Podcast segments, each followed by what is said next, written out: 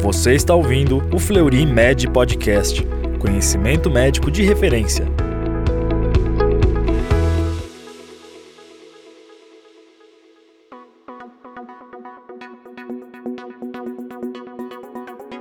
Olá, seja bem-vindo a mais um Fleury Med Podcast, canal oficial do Fleury Medicina e Saúde. Aqui você encontra os temas mais discutidos e relevantes da medicina. Meu nome é Marcelo Sano, sou dermatologista coordenador do grupo de mapeamento fotográfico do Grupo Fleury e sou médico dermatologista do Centro de Oncologia da Beneficência Portuguesa. Hoje a gente vai conversar sobre câncer de pele. Para debater esse tema, eu estou aqui com a doutora Lili Carião, ela é médica dermatologista também, coordenadora do grupo de dermatologia do Grupo Fleury. Ela é especialista em oncologia cutânea, dermatoscopia digital e microscopia confocal pelo Hospital das Clínicas da Universidade de São Paulo e do Instituto de Melanoma da Austrália pela Universidade de Sydney.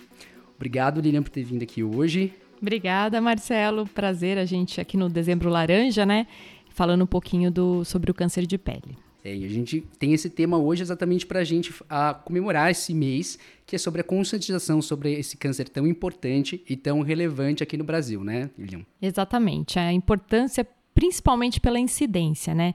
Então, trazendo um pouquinho de números, pelo Instituto Nacional de Câncer, né, a estimativa aqui para 2023 é de cerca de mais de 30% dos tumores, de todos os tumores diagnosticados no Brasil, serem do tipo carcinoma de pele. Né? Então, é um, um câncer extremamente é, relevante pela sua incidência, né? principalmente por estar ligado à exposição solar. Né? Num país com muito sol, alta radiação solar, culturalmente, né, a gente toma bastante sol, vai muito à praia, então é importante a gente discutir esse tema. É, e a gente tem uma estimativa de mais de 300 mil casos de câncer de pele, de tipo carcinoma, no Brasil, mas a mortalidade dele acaba sendo baixa, né? O que a gente tem uma mortalidade maior é associada ao melanoma, que tem uma incidência mais baixa no Brasil, né, Lilian? Exatamente. O melanoma, ele tem uma incidência estimada aí de 3% do, de todos os tumores cutâneos, né?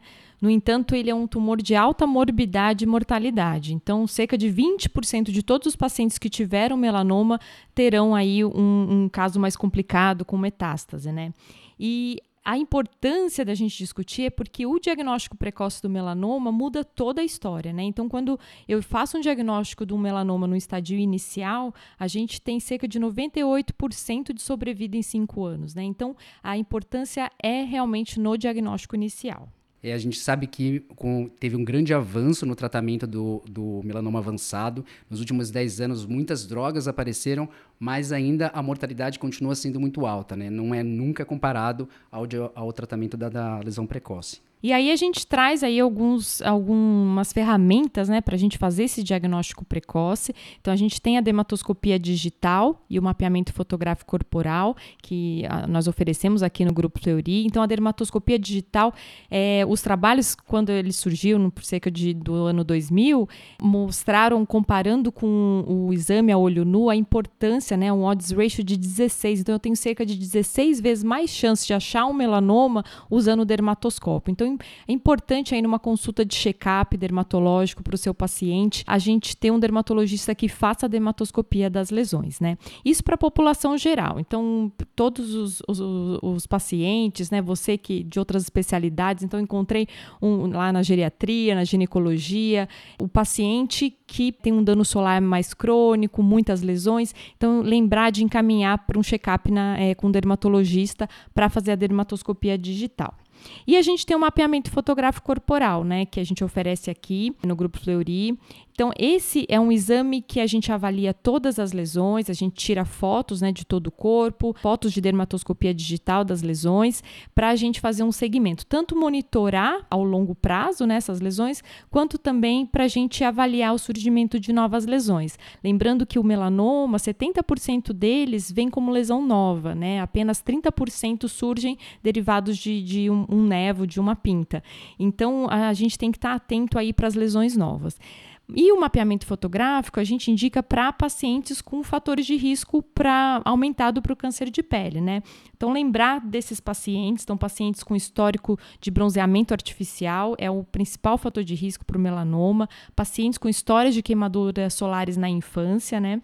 Pacientes com exposição solar crônica, pensando aí principalmente no carcinoma, né? Então, esses pacientes têm alto risco para carcinoma, pacientes de pele clara, ruivos, pacientes com múltiplas é, lesões melanocíticas, múltiplos nevos, né? Então, se você viu o seu paciente está examinando, o cardiologista examinando o seu paciente, poxa, vê que o seu paciente tem múltiplos nevos, pô, vale a pena a gente pedir um mapeamento fotográfico corporal, né? Lembrar também do, dos pacientes com síndromes genéticas, né, que predispõem aos cânceres de pele. Então, pacientes com múltiplos tumores, com mutações aí, pacientes com câncer de mama, né, que tem mutações BRCA1 e 2, e lembrar que eles têm cerca de 16% maior risco para o melanoma, né? Então, esses outros fatores de risco, a gente, todos esses pacientes devem fazer um mapeamento fotográfico corporal. É, e acho que é importante lembrar aqui que um dos principais fatores de risco é o antecedente de melanoma, né? Então, um paciente que teve um, um primeiro diagnóstico tem que continuar seguindo, e se ele está fazendo um tratamento sistêmico para a doença, também tem que continuar fazendo o mapeamento, né?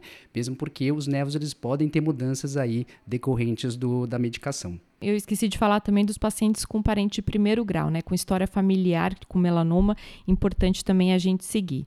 E, e esse exame, o mapeamento fotográfico corporal, dermatoscopia digital, são exames que não têm risco, né, são fotos, então são exames também importantes para crianças, gestantes com lesões suspeitas, né, então a gente pode indicar, não tem limite de idade, né, a gente apenas pede acompanhantes para as crianças, mas, mas são basicamente fotos, então é um exame muito importante nessa população também e que a gente consegue fazer o, tanto o mapeamento corporal, né, que é o registro, ah, com registro de todas as pintas, mas quando tem uma única lesão também que é suspeita, a gente consegue fazer a dermatoscopia digital e segmento também de uma única lesão. Né?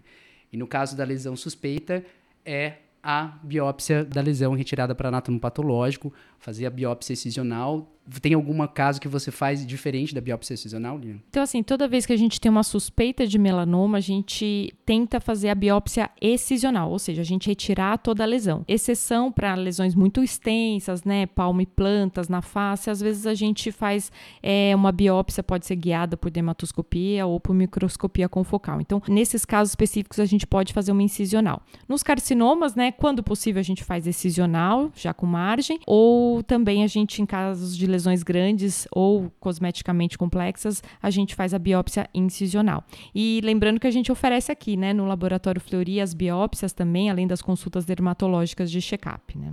Então, eu queria encerrar esse, o, o nosso podcast, lembrar aqui da campanha do Dezembro Laranja, super importante sobre a conscientização desse câncer no Brasil. Queria agradecer a participação da Liliana Carião, espero que vocês tenham gostado da nossa conversa, nosso tema de hoje. Aguardamos vocês aí para o próximo episódio.